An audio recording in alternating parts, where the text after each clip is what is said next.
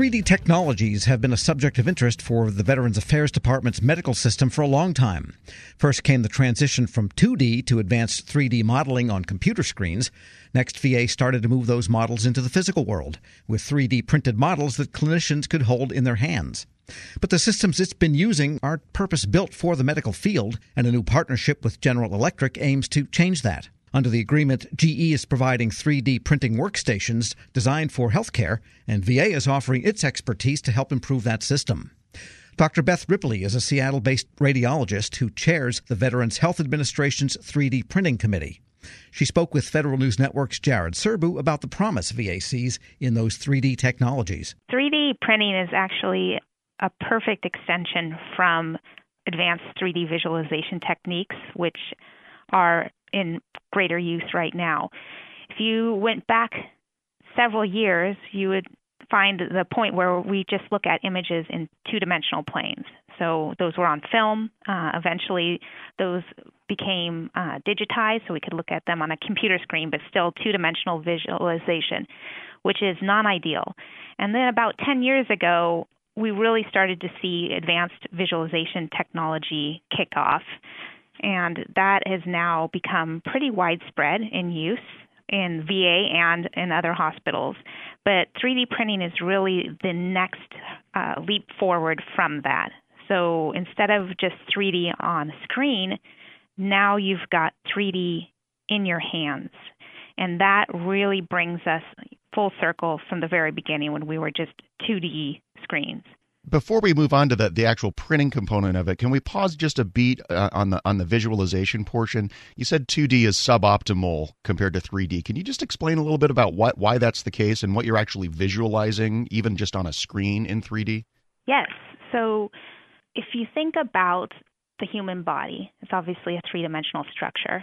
If you're going to image it and look at 2Ds, you have to cut it into slices. So, sort of like if you had I don't know, a loaf of bread and you're slicing it. And then you're going to go through every one of those slices and look at them one at a time and somehow recreate back into your head that whole, that whole 3D object. And it's really difficult to do. So if we're looking at, say, a human heart, there may be 500 individual images that you have to look at in sequence and then build back a three dimensional structure in your head. And that's computationally expensive for the brain. You have to you have to really think about that and and um, train and understand nuances in, in how to look at that 2D volume data set. And so that that's not ideal because anytime you're having to train or guess to understand imaging, again, not ideal. Okay, so moving on to the physical world, what, what, sorts of things do we think we can print in the near term, either with this this technology that you're rolling out across the West Coast and, and in some other areas in the near term and, and in the medium term? So at VA, that's one of the exciting things about 3D printing is we are using this technology for many, many aspects of healthcare. One of those is in better visualizing patients' anatomy. So, 3D printing for pre surgical planning is a major aspect of our program. And that means 3D uh, printing objects such as a heart or a kidney of a specific patient that we can then hand to the surgeon before the case, before an operation, and allow them to really understand that patient that they're going to operate on and plan the optimal approach. So that's one aspect. And in terms of what we can print, you name it. If we can image it, we can print it. So feet, uh, knees, hearts, kidneys, uh, brain, nose, you name it.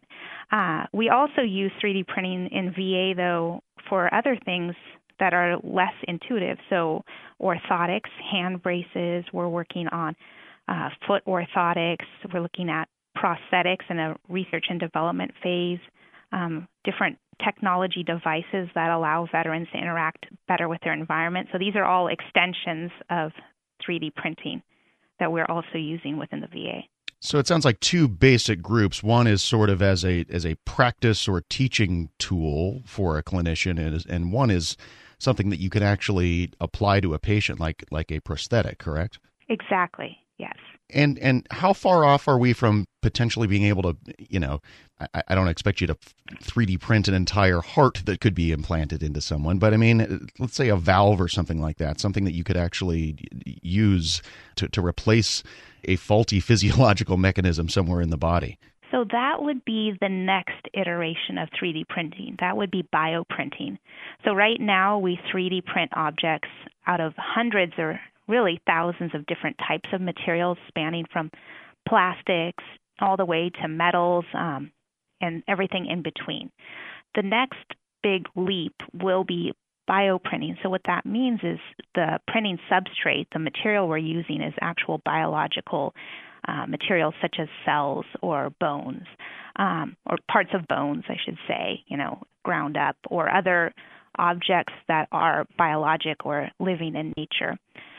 And that's something we're definitely interested in as well, but there are significant challenges to that work that we'll have to overcome, which is understanding how to print those biological tissues any sense of how far off that might be? I, I, I know I'm calling for speculation here. Yeah, no, it's a great question. Um, we are actually actively engaged in thinking about uh, how to print bone as a first step here at VA, and we are anticipating something that you know we could trial in the next three or four years.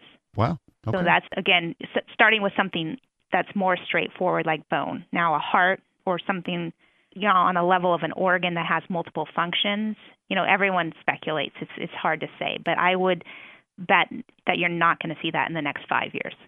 Okay, let me let me finish by asking you exactly where this new technology that you're rolling out in the new, near term gets you. And as I understand it, it's going to go into facilities on some sort of trial basis in Seattle, San Francisco, Minneapolis, Cleveland, and Salt Lake City. What what exactly are these these new machines going to do for you? So the the new machines and software will allow us to translate medical imaging data into a 3D printable object in a much more intuitive way than we do currently. And that's because we're all physicians uh, so we went to medical school. We learned how to look at imaging and, of course, how to interpret those images. And as you mentioned, we learned about 3D visualization over the last decade as that's become part of routine medical care. But what we haven't learned about is things like computer aided design or engineering principles or manufacturing. And those are all parts of 3D printing that we need to uh, have a grasp on in order to do this work. So these, these new machines, the software from GE, basically takes those functions, those engineering type functions, and they put them into a software that is known to radiologists and physicians and that we're comfortable with. So that's really going to help us within VA to get more people, more staff trained up and comfortable with the technology, and that's going to translate to more patients that can be impacted in the short term with this technology. And that's our ultimate goal is to try to make this technology accept, accessible to all veterans, whether or not uh, there's a 3D printer at their respective hospital.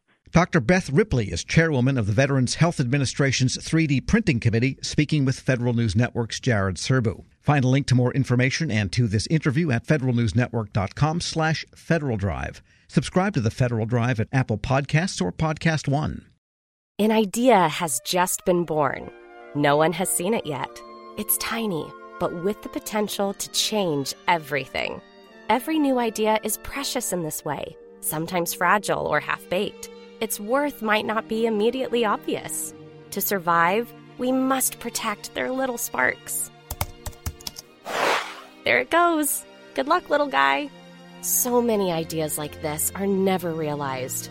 They could have been so much more than a line in an email or a mumble on a video call. When ideas are explored on Miro, the visual collaboration whiteboard, they're seen by the whole team in real time. Thoughts come to life and grow through team collaboration.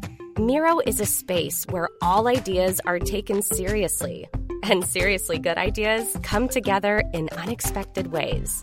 Join over 30 million people collaborating at Miro.com. M I R O.com.